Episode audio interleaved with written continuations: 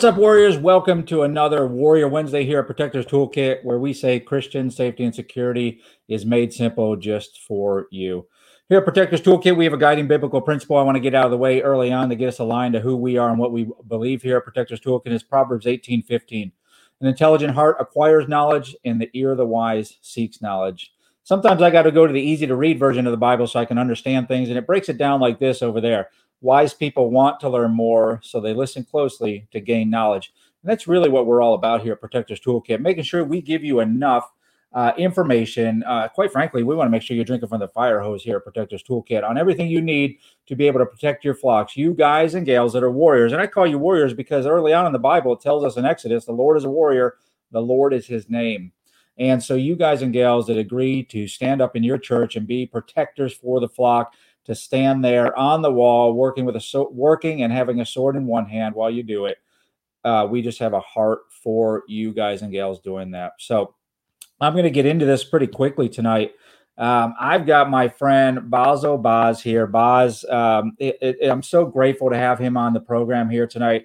Uh, I'm thankful that he's able to pause his schedule, to pause his day. Now, you probably know this uh, this guy. This this um, he's a bad butt actor from Hollywood. You know, he's hanging out with Raymond Reddington there, um, uh, James Spader, and uh, he he is just such a, an amazing Christian man in the mission that he's doing in the recovery of children, the Association for the Recovery of Children. I wanted to have him on to speak to that. Uh, so, Baz, uh, for those aren't, that aren't aligned with you, could you just align them a little bit? Tell them a little bit about yourself. Sure, Guy. Thanks. It's really good to be here, and God bless you guys for having the program on.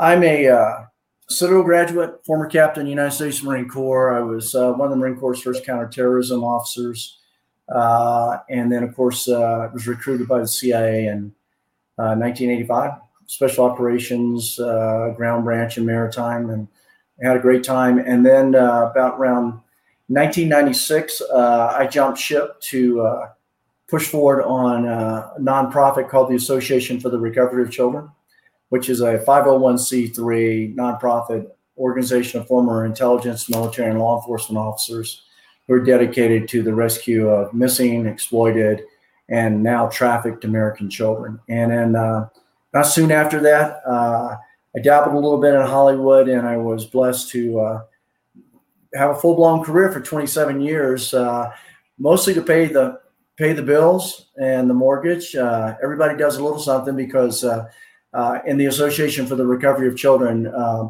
we're all volunteer. No one gets a paycheck. So uh, that became my go to job. And I was grateful to be a part of that. And of course, as you and I have talked, uh, most recently got to co star on uh, an NBC TV show called The Blacklist, uh, starring James Spader and a lot of other great people. And so now here we are. Yeah, what what a what a just a, a a long and lengthy career path to get you to you know what i think is god's calling in your life right now to the association for the recovery of children. You know you and i have talked about some of the missions um, and we'll probably go into a couple of them you know obviously secrecy being what it what it needs to be uh, just to hear though what what you guys and the mission is all about because i really want to direct people over to the website to make sure they're donating as well later on tonight. Um, if you're watching right now, I just want to make sure you get into the comment section. But more importantly than that, before we get into the meat and potatoes of this, I want you to share this with somebody. Somebody you know is going to be blessed by this. Make sure you hit that share button down at the bottom uh, so they get this information as well. Because we're, we're going to talk a little bit about something that's that's kind of difficult sometimes, but it's so vitally important to what we do as a protector. And I think there's a lot of things we can be doing, not as a protector for our church only, but also as a church organization. I'm going to talk about some of that tonight. So maybe what some of the people want to know right up up front is uh, James Spader, good guy or what?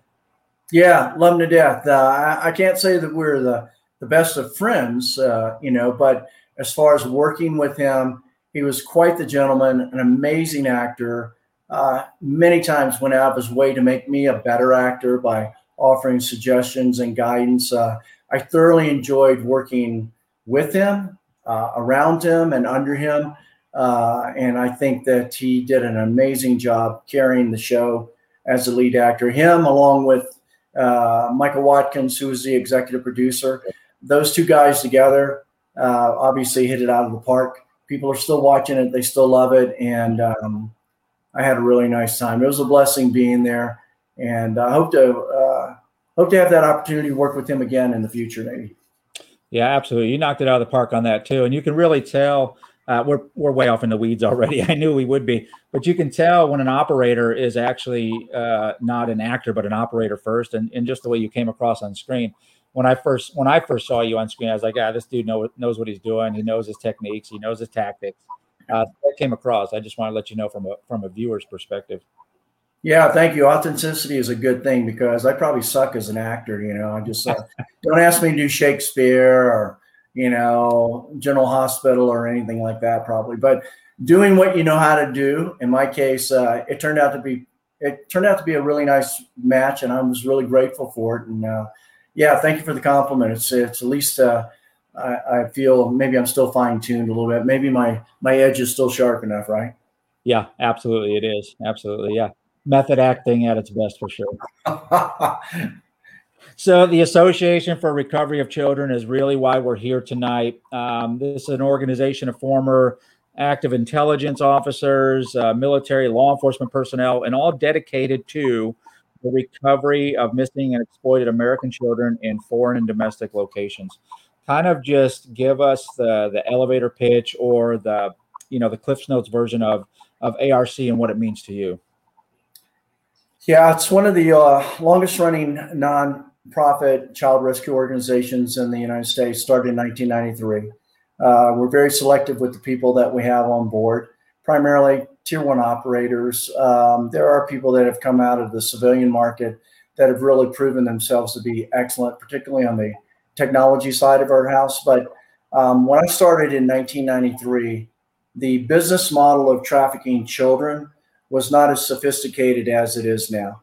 So the level of corruption has far exceeded uh, anything I could have imagined through the ranks of politicians, churches, law enforcement, hospitals. No one's immune from this, and uh, and now with the the push from the cartel being involved, um, it is far of become far more sophisticated to the point, guy, that people like you and I are actually working for the bad guys because there's so much money involved. So whereas we started out in 1993 rescuing non-custodial parental uh, abduction cases and then trafficking cases um, early on uh, the word trafficking wasn't as fashionable as it is now. Right. So um, and now it's uh, we've had the opportunity being some of the first on the ball field, so to speak, to watch it grow and get behind the veil and acquire technologies that allow us to actually, and I say this with all due respect to all of my law enforcement partners, but far exceed their ability to actually go and locate a child and rescue a child. And that's only because they have budgetary constraints and they're swamped with other so many other things. But because this is the only thing we do, uh, it allows us to kind of advance uh, uninhibited by red tape and a lot of other stuff. Um, and so uh, we stay quite busy. 2019, I think there were close to 421,000 American children missing in the United States. So that went to runaways, child trafficking, child pornography, and the list goes on. But let me just kind of come full circle again. The business model of child trafficking as a commodity has become so dark and so deep and so sophisticated that um, most people that are trying to actually go out and rescue children are, are just behind the power curve because they don't they don't know what they're looking for they don't know how to go up against such a sophisticated model. And um, so, are we winning the war on trafficking? Absolutely not. Yeah. Will we ever get rid of trafficking? No, we will not. Not until God comes home. Uh, but we can take a bite out of it, uh, and we can talk about how to do that uh, in this segment if you want.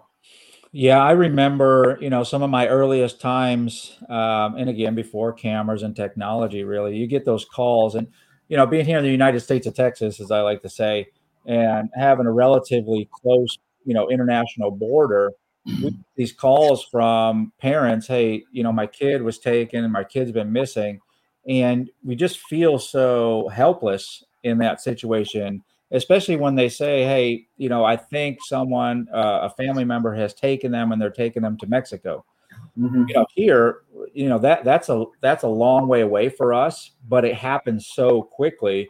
We were we were hamstrung on a lot of things because who do you call? You know, uh, back in those days, we try to call customs and border enforcement, but we know they're not going to hit a checkpoint. Uh, they're going to jump right across, and so now the clock is ticking, and it just it felt so helpless at times. That's why it's so it's so important, and I'm I'm so thankful um, that that there's organizations like yours doing what you do that you can flex and turn uh, so quickly to get involved in those situations. When, when you guys keep uh, right up on top of the cutting edge of everything as much as possible. But like you said, it, it's for me, and I and I, I think you mentioned this uh, in a roundabout way. We're kind of behind in the OODA loop, right? On these on these tracking things. I think that's people will understand that the OODA, the OODA, observe, orient, detect, and act. Um, look that up if you don't know what that is, but we are kind of playing behind there. Um, so again, I just I'm so thankful for your organization for sure. Yeah, it is. Um, you know, we deal with a lot of uh, obstacles. We have to navigate a lot of fault lines. And th- thank you for saying that about our organization. But e- and, uh, with in all honesty, even even we can't do it all. Um, and we we're up against you know, there are a lot of um, there are a lot of NGOs, non-government organizations that have just kind of kind of blossomed over the many years, the most recent years, and so sadly, a lot of those organizations are making a living off of trafficking themselves, meaning tugging on the heartstrings of people, making people aware, great marketing teams, and yet doing absolutely nothing. And I, I can say that with all confidence because we're out there, we're downrange, we're out there in the field so we know who's doing what and who's not doing what they say they're doing. Right. So that's one of the challenges there because what happens is when the population or the public who puts their trust in an NGO and they find out they're bogus, well, it ruins it for everybody. Yeah. So uh, it ha- that word that you used, hamstring, yeah, it can hamstring us too to the point that no one wants to, uh, in, you know, invest in our our methodology, so to speak. And the and the sad thing is, and it's heartbreaking, um, is and when when a child is missing, and they can go missing for for many reasons. Uh, you know, we get those phone calls like, if you guys don't say go get our kid, no one will. They're going to be lost, and it, and and they're heartbreaking because they're lost because they've been to police, they've been to the State Department, they've been everywhere they can go, and um, there's no result. So we we feel that pain for them. Um, and it's literally off the charts. I will tell you that they're almost probably, I'd say close to probably 95% of the cases that we deal with involve children that come from really rotten homes. Yeah. That's starts. You want to know why a kid is missing? They're seeking love. You know, our, my director of human trafficking, Tina Paulson, always says kids are either running to something or they're running away from something. And she's absolutely right yeah. they are. And so, um, one of the things that we really need to get right in America, in our own country, is we need to get our family units probably put back on a biblical platform Amen. where God says, "Hey, this is the way you treat your kids. This is the way you treat your parents. You know, this is what love's all about. Invest in your children because if you don't, some bad guy's going to, and then they're gone." And what's crazy about that guy, and forgive me for being long-winded, on this uh, subject, but you know, and it's a little frustrating. Yeah. Well, sometimes we have rotten parents that want us to get the kid. They want us to clean up their mess for them, you know. And sometimes when we do find those kids, those kids don't want to go back. And guess what? I don't want to take them back either. Yeah, right. they'd be better off by going to aftercare or foster care sometimes in the right place because their parents are just horrible. They're yeah. just rotten. They don't know how to parent. And so this is a major problem that we have in America when people go, where are all these kids? Why are all these kids disappearing? Well, why don't we look at home first and find out, you know? And most of these kids don't have, they don't have a good church family. They don't have a good church foundation. They don't know the love of God. Their parents don't. And so um, we get that right. We probably will put a bigger dent in child trafficking, to be honest with you. Yeah, amen, amen. Uh, all that a preach right there for sure. You know, and so we're seeing uh, the the roosters are coming home to roost, so uh, so to speak, because law enforcement, by and large, now where we we could have had some proactivity. Most of us, most of our departments, uh, I'm a smaller department, but we are we're reactive to everything nowadays. So you expect the parents expect me to handle their 12 year old problem in 12 minutes, right? And I then I got to move on down the road to the next thing, and that's that's not solving anything. That's just getting good enough. That's just doing a triage so I can I can leave that scene and go to the next one. And you're well, you're absolutely yeah. right. You know, you know, a lot of people say, well, there's no owner's manual for kids. Well, quite frankly, there is. It starts right around that uh, that book of Proverbs. There's a lot of good stuff in that owner's manual right there. Absolutely, yeah, absolutely. And if we take a, if we add to the the mix that we're defunding our law enforcement, mm-hmm. that you know we're it, it's funny about it's funny. It, look, we know there's there's good people and bad people in every organization. We get that. I, and I don't think there's any organization in the United States excluded. Even when I came out of the CIA, we had good people and we had bad people. Yeah. You know, and, and, and that's just, that's part of any company, any organization. You're going to get that. But the fact that we're defunding our law enforcement and then you defund them and then you want them to like save the world, it's yeah. the most, it's the most hypocritical thing out of society that I'm seeing today you know oh you when things go bad you want a police officer there. But when it's all going a different way all you're doing is chastising them for them doing their job.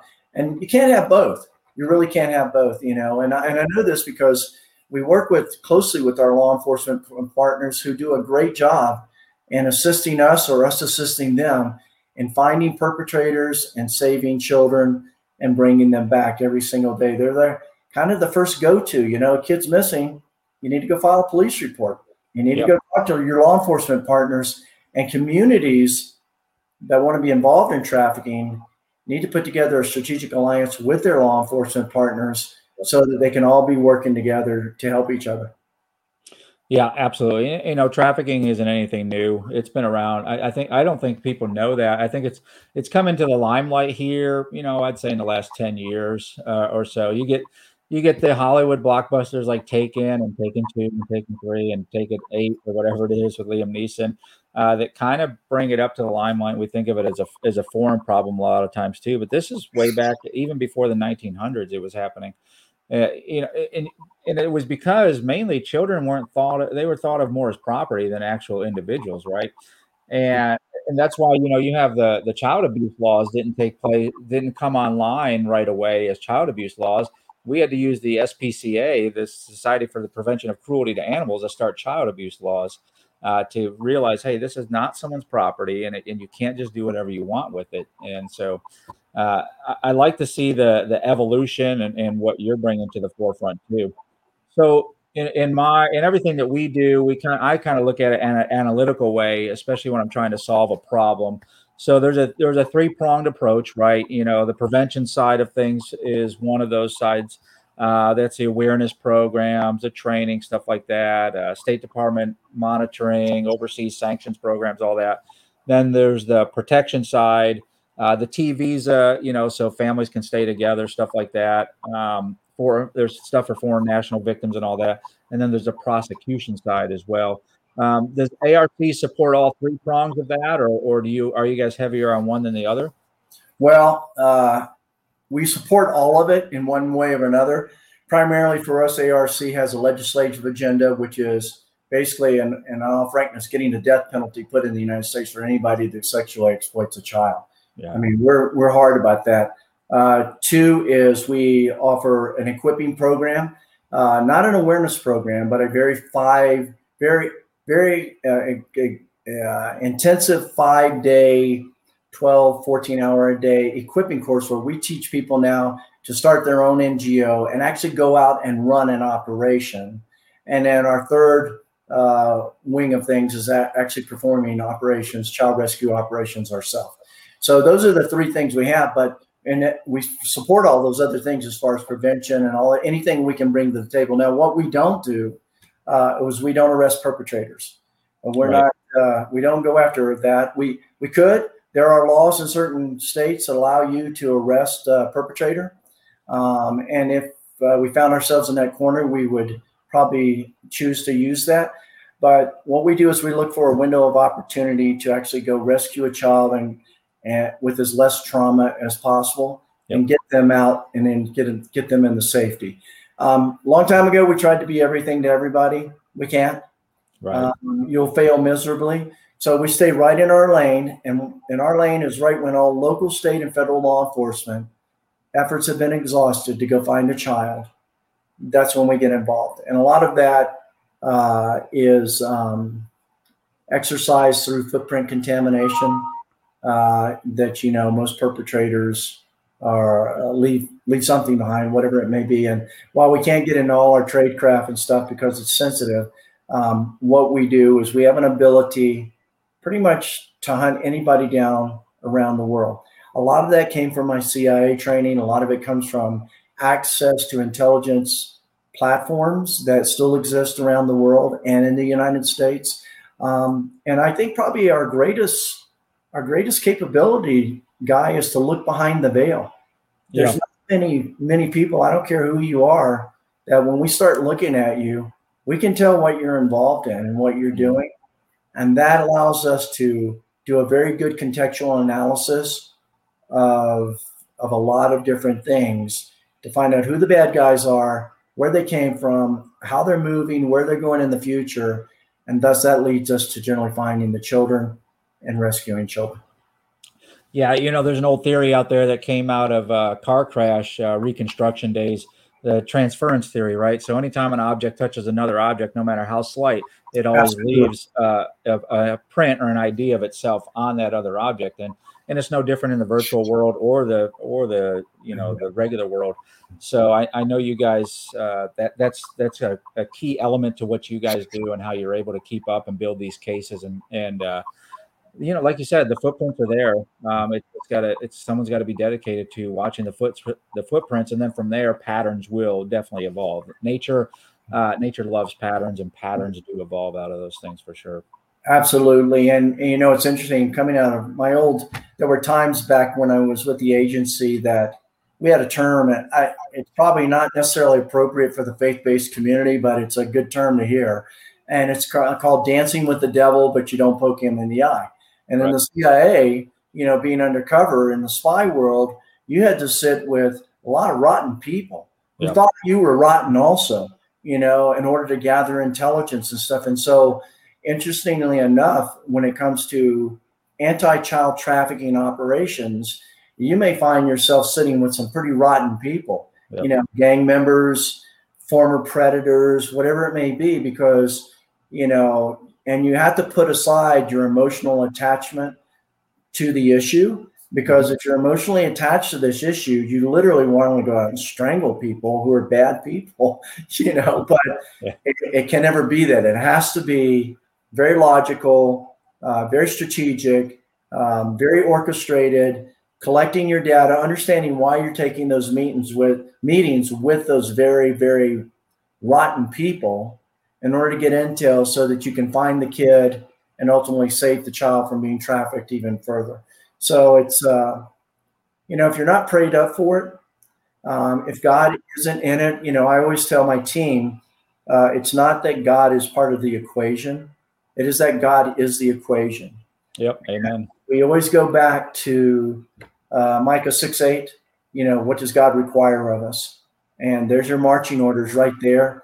And as long as you stay there, remember your marching orders, uh, you'll be effective in actually saving the lives of quite a few children over the course of time.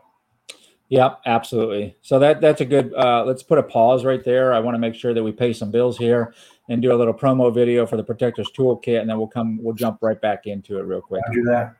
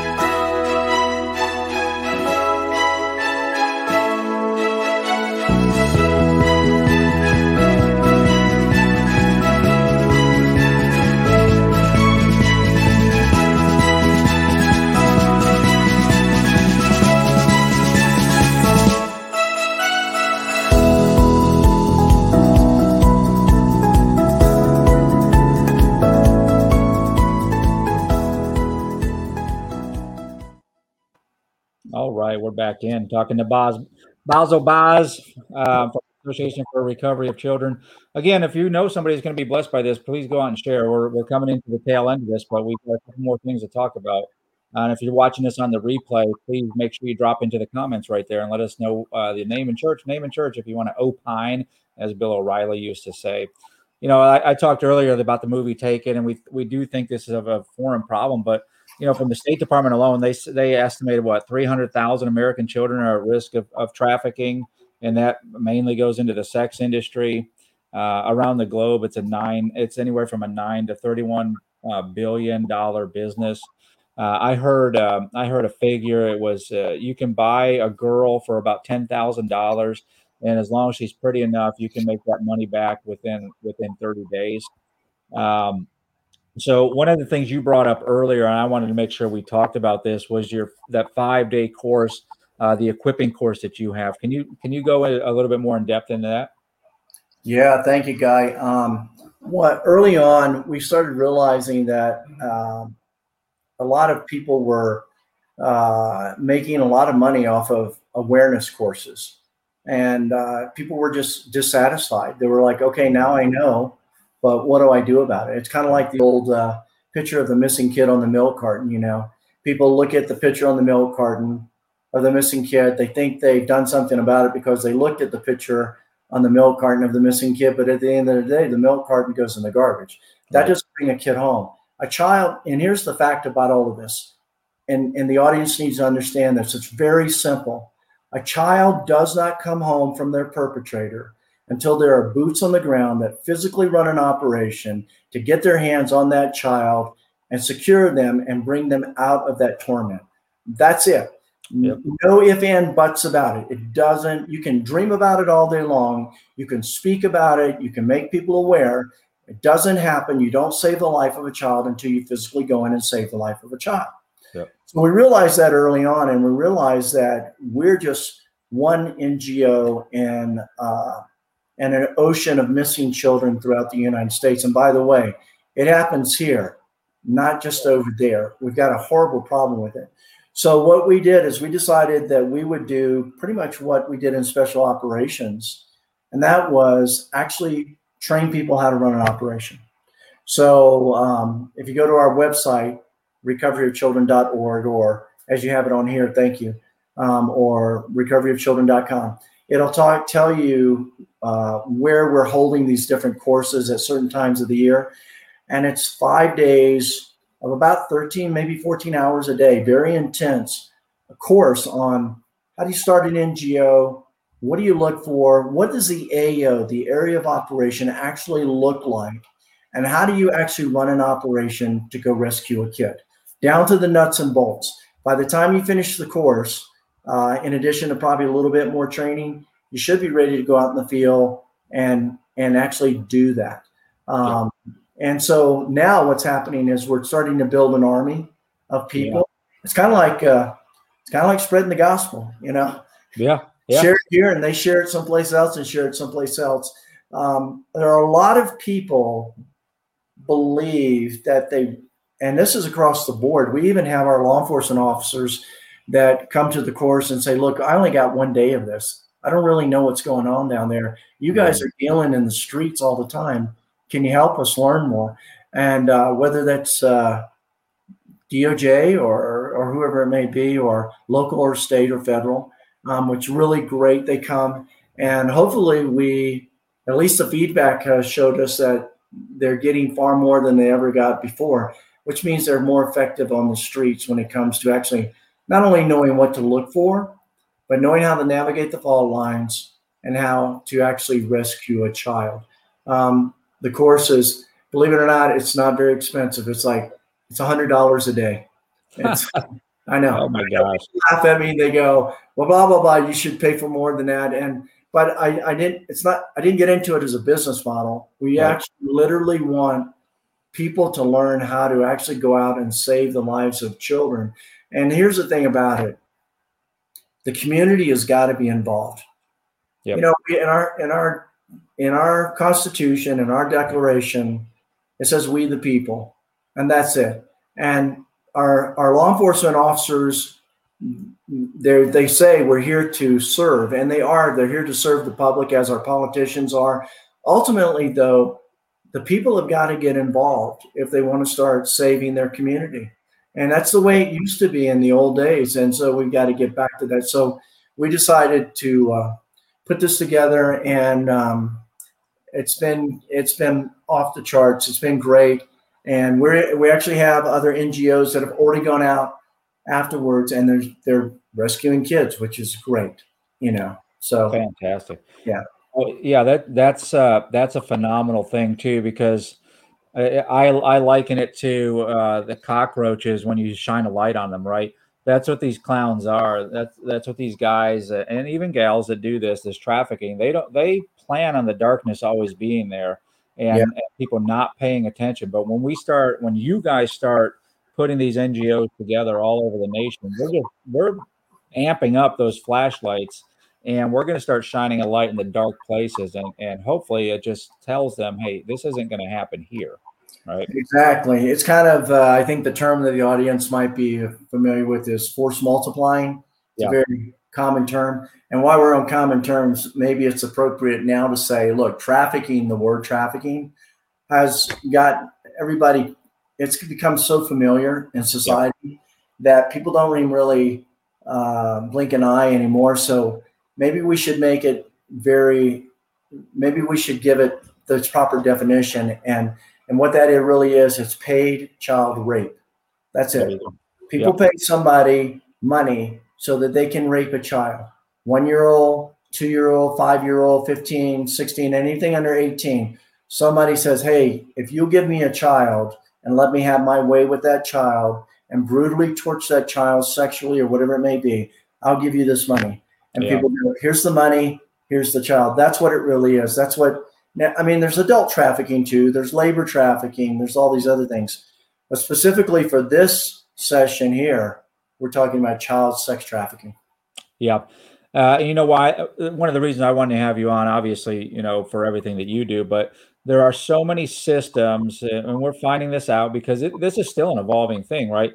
We're finding this out that there, there's so many systems that this that a child can or probably has gone through uh, whether it's the welfare system the foster care. I see my friend scott green said this uh, the foster care system um, that the child the trafficked child may go through and transition through at some point and even a church where the awareness level isn't there so we're not picking up on the clues and at some point in that process, it could stop if we knew what we were looking for and then knew how to put into action the things to get that child out of that situation. So, how, how do you see the church figuring in or factoring into this and, and being a help or a blessing? Well, uh, you're absolutely correct on so many fronts. Um, there is a problem with some foster care systems. We we actually have a case where going to go deal with where the foster care, and I won't name what state, uh, has been in business. CPS and foster care has been in business with a perpetrator for 30 years. Wow. 30 years, where they basically are turning over children. They're basically making uh, like a single parent look bad so that the, the parent loses rights for the child. And then the CPS and foster care send the child to the perpetrator. And it's, I mean, it's out of control. So for the faith based community, for the churches, um, we're not immune from it either. We had a case where a female um, church leader actually was the trafficker of a number of girls at a church. So, the first thing that the faith based community has got to come to grips with is that they have to get involved. Most of the churches don't get involved because they go, "Oh, well, this is this is a criminal activity so we're going to leave it to the police and we're going to feed people. That's what we do. We just feed people, we just house people, um, and uh, we don't do anything else. Well, I, I, don't think that's scripturally sound, to be honest with you. Right. Even Jesus dealt with people that were being prostituted, you know. So, yeah. Um, and then the second thing is the church, instead of, and I say this religiously diplomatically, okay? That's a really weird thing. Um, got to get off their high horse and realize they don't know everything about the woes of the world. Right. Because they um, they need to understand the AO, the area of operation, and understand what it looks like when a child's being trafficked in their church, in their community, whatever it may be. And they need to be able to influence it through education or actual operations to save those children from that. And what that requires is the church making it a priority and saying, look, here's what we're going to do. We're going to educate our people, whether it's through ARC and our five day program or somebody else. It's got to be more than awareness. They've got to know what they're looking for. It would be like how many times does Satan walk in the church and you don't recognize what he looks like? right, you know? right. Like, yeah. ever happen? Well, I don't know. I grew up in the age of tent revivals and a lot of preachers that had a lot of great suits and drove Cadillacs. And the reason my grandfather wouldn't go to a tent revival is because he said, they're hypocrites. We're in the depression, we're suffering, and we're giving our money to that guy, and he's driving around in another brand new Cadillac. And so hypocrisy in itself is a very dangerous thing yeah. in our faith-based community. So let's like go, okay, let's not be hypocritical. If God is calling us to save those that are lost, then the question is, how many missing and exploited and lost children are there out there in the United States, and why aren't we doing something about it? Yeah, amen to that. You know, we, we talked about ARC being a, just a fantastic resource. And again, I can't tell people enough. We need to rush over after this, obviously, not right now. rush over to ARC and please donate to their cause. Uh, what, what is going on over there and what you're hearing us talking about, it doesn't just happen for free. All the technology that Baz has talked about, all the things and the operations that they run, it doesn't just happen for free. There's not just you know wheelbarrows full of money sitting outside and they go out and light their cigars off a hundred dollar bills. No, it comes from men and women like you in the community who go over and just you know ten dollars. Ten dollars is something you can do without today to make sure that Baz and his crew can do what they need to be doing to get these children uh, rescued out of these situations. But Baz, what would you say for the layperson just getting into this? What is what are some other great resources or tools you would recommend they have? Well, first, if you're even interested in the anti-trafficking arena, uh, you can go online and there's just oodles and oodles of information. Not all of it is accurate information, um, but there's a lot there. That's where you first start. The second place, and I tell people this all the time, and it's not that I'm pushing our equipping course, but I have people call up literally every week and go, "How do how do I get involved?" And I tell them, I go, "Look, you know your capabilities more than I know your capabilities, so come to the course, and you'll learn where you can fit in, rather yeah. than me trying to convince you where you fit in. You know, it's uh, it'd be like, um, well, it'd be like you, guy. It's like you know, you could say, "Hey." Um, how do I learn how to drive a, race car in NASCAR. You know, it'd be like, okay, come to the track, take a few laps around, learn everything you can about the, ge- the geometry of racing and whatever it may be. And then you'll know whether you want Formula One, you know, oval track, what it, you're going to know that. But honestly, when it, I will tell people this, you have to be called to do this. Mm-hmm. This is not just a really nice thing to do part of the time. We literally are involved in this 24 7. We get a call, we go. I mean, it's not so unless you're called to do this, unless it is tugging on your heart, unless God has said, This is what I want you to do, don't do it. Because yeah. I'll tell you something, it's it's heart wrenching, it's grueling, it, it will destroy your family, you know, because unless your whole family's involved, of course, and thus they did. Because even as much as I did downrange with the CIA, um, we still got breaks, and that was exciting.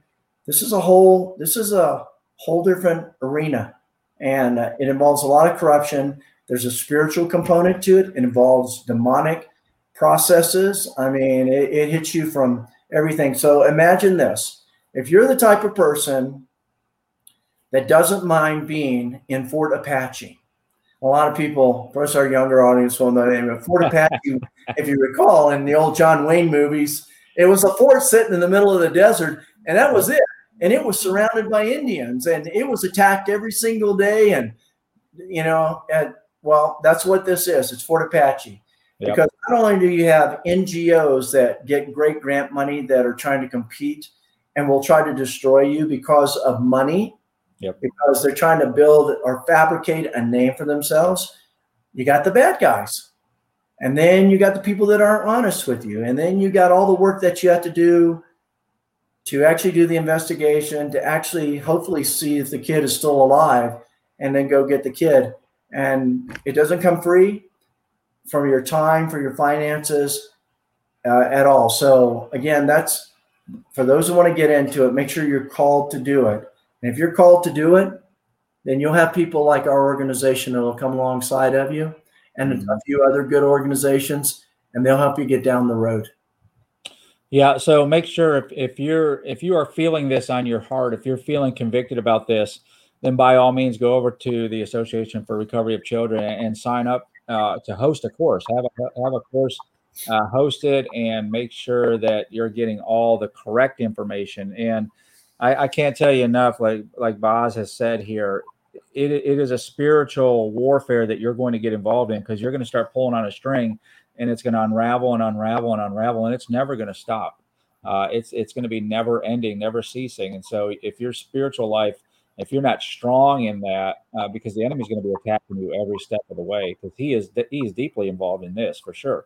So make sure that side of it i know baz and his team they pray up um, it, when you and I met, I was doing protection for General Boykin, and, and he just talked Right. about how he prayed for every before every mission that they did, uh, and and that's the same thing we do here at my office, and and and for my family, quite frankly, it, we've got to have that spiritual side of it just strong, uh, especially when we're dealing with the forces of evil here. Absolutely, it's uh, it's really important. I see a lot of NGOs that are filled with non-believers, um, and I will tell you what I see them not very successful.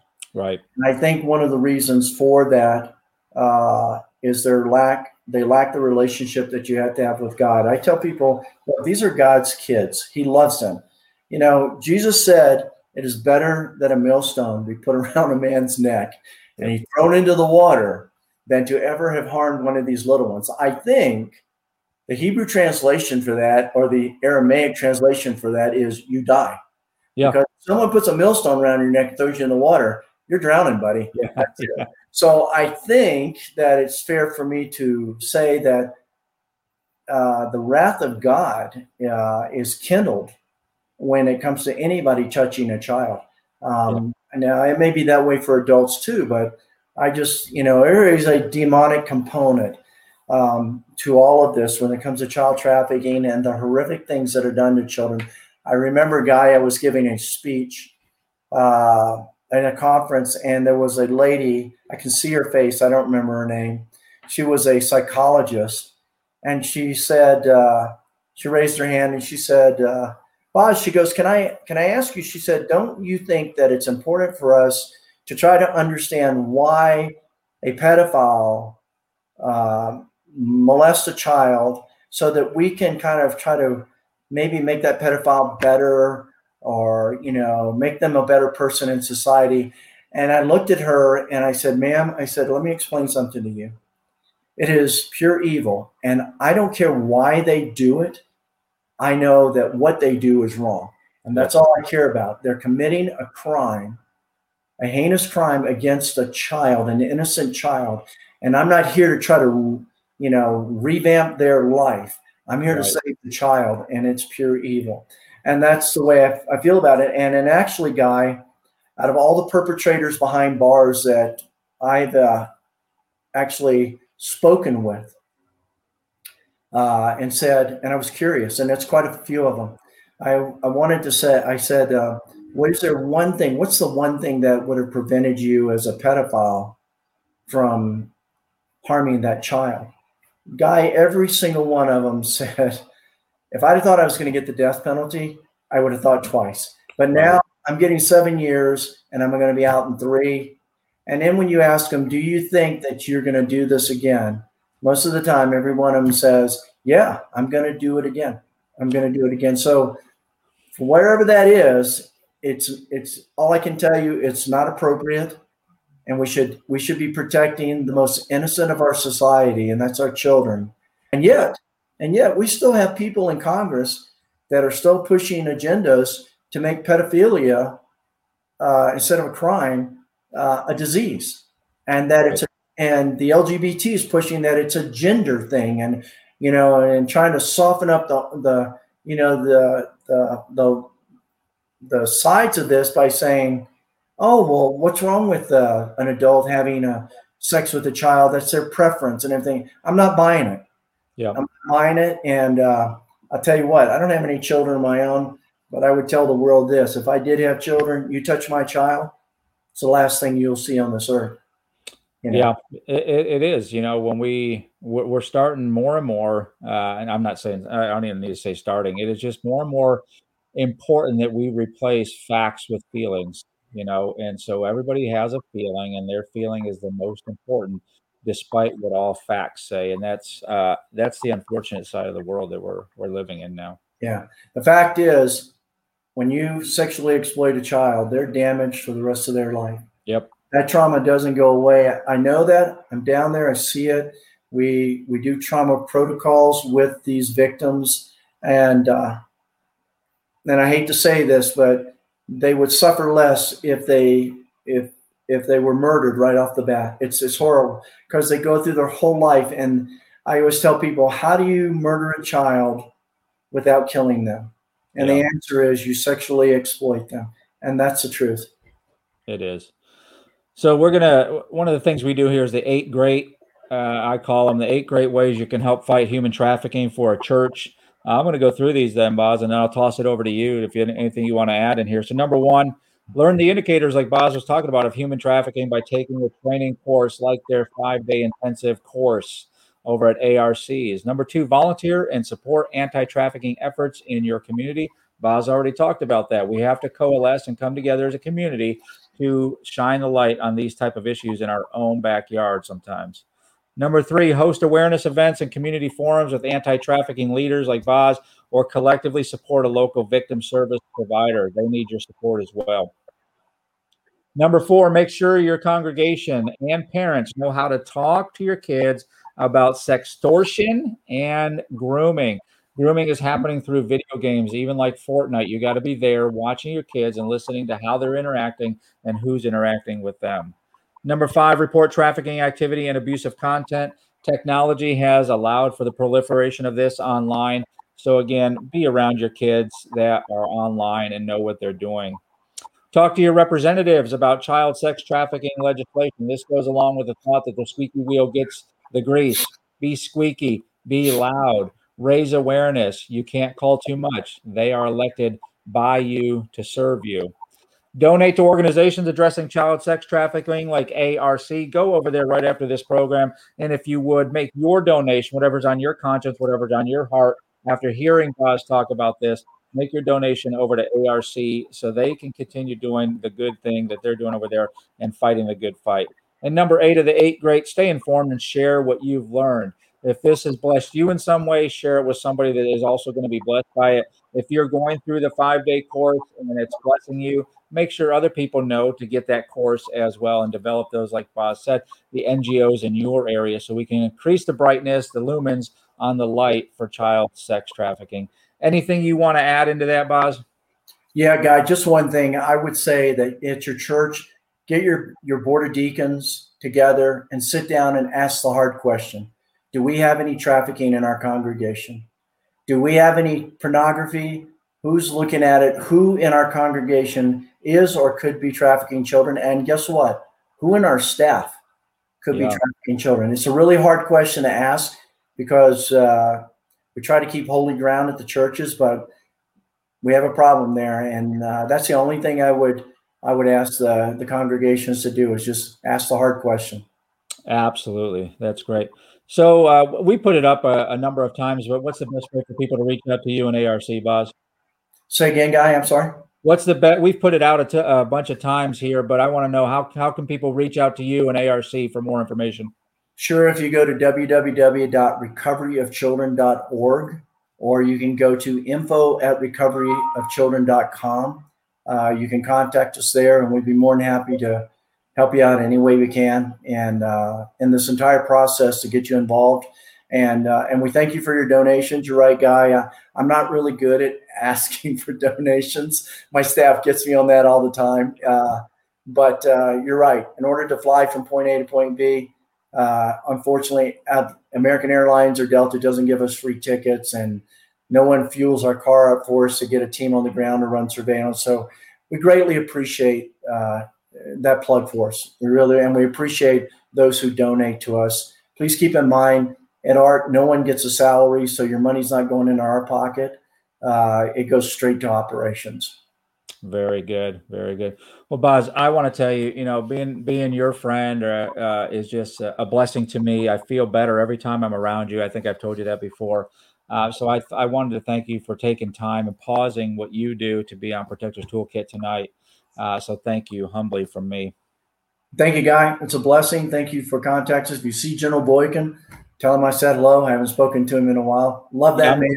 I was in Somalia the same time he was there, and uh, and uh, he's a man of God, and I, I, appreciate his wisdom. And he's probably the funniest guy I've ever seen up on stage before. The guy's got it down, I'll tell you. He does. He nails it. And, and we had breakfast that morning, and he just he's got so many stories. It's it's just amazing. Yeah, I'm to get him on the program one of these days. I'll make I'll make sure to tag you so you can sit in on that too. Sounds good then. So all right, let's do all of our sign off stuff. If you're new here, make sure you subscribe and turn on notifications. Turn on your notifications. Go to YouTube. Make sure you subscribe. Hit that bell. Ding it for us so you get the latest and greatest when it comes up new for you. Make sure you go over and check out our podcast. Word in a Weapon, Word in a Weapon, where I give you something from the Word that's impacted my day that day, that week, that month. And I also give you a weapon that you can take with you, a tip, trick, or technique to have on your tool belt as a Christian walking around the day and times that we're living in. Don't forget to navigate over to our membership site. This is what we're all about here in Protectors Toolkit.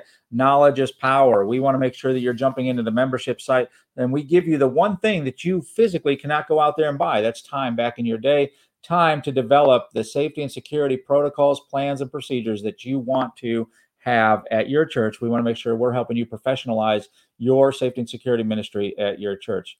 We're still booking. We have some dates in September and October available for your live in person training, whether it's firearms training, whether it's essentials of church safety and security, whether you're building a team or already have a team. We're going to come live and in person to your church. If you're going to host a course, we're going to give you up to a $500 grant back just for hosting. Don't forget if you need a risk assessment, whether virtual or in person, we do that for you as well. And go out there, go find ARC, find all of our stuff, like, subscribe and do the thing and make sure, Warriors, that you do the thing that I always ask you to do keep them safe. Thanks